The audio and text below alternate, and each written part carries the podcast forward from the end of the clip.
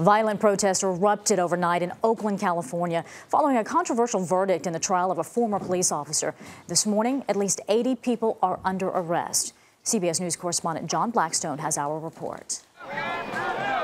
Hundreds of people reacted in anger Thursday following the involuntary manslaughter conviction in the shooting death of an unarmed black man at the hands of a white former transit officer. Large crowds looted and vandalized several stores and lit trash bins on fire as police arrested dozens overnight. In January 2009, several bystanders videotaped 22 year old Oscar Grant being shot in the back as he lay face down on an Oakland, California train platform. Johannes Mehserle claims that he was reaching for his taser and grabbed his gun instead.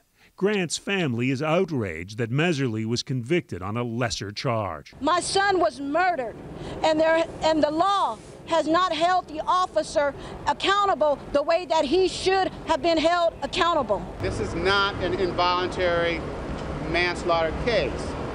This was a true compromise verdict, and we are extraordinarily disappointed at that. Prosecutors believe that justice was still served. It's important to note that this jury did not relieve Johannes Mehserle of his criminal liability.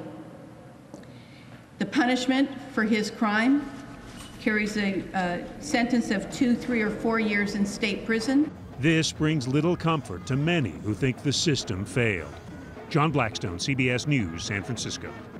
A lot happens early on The Early Show, weekday mornings on CBS.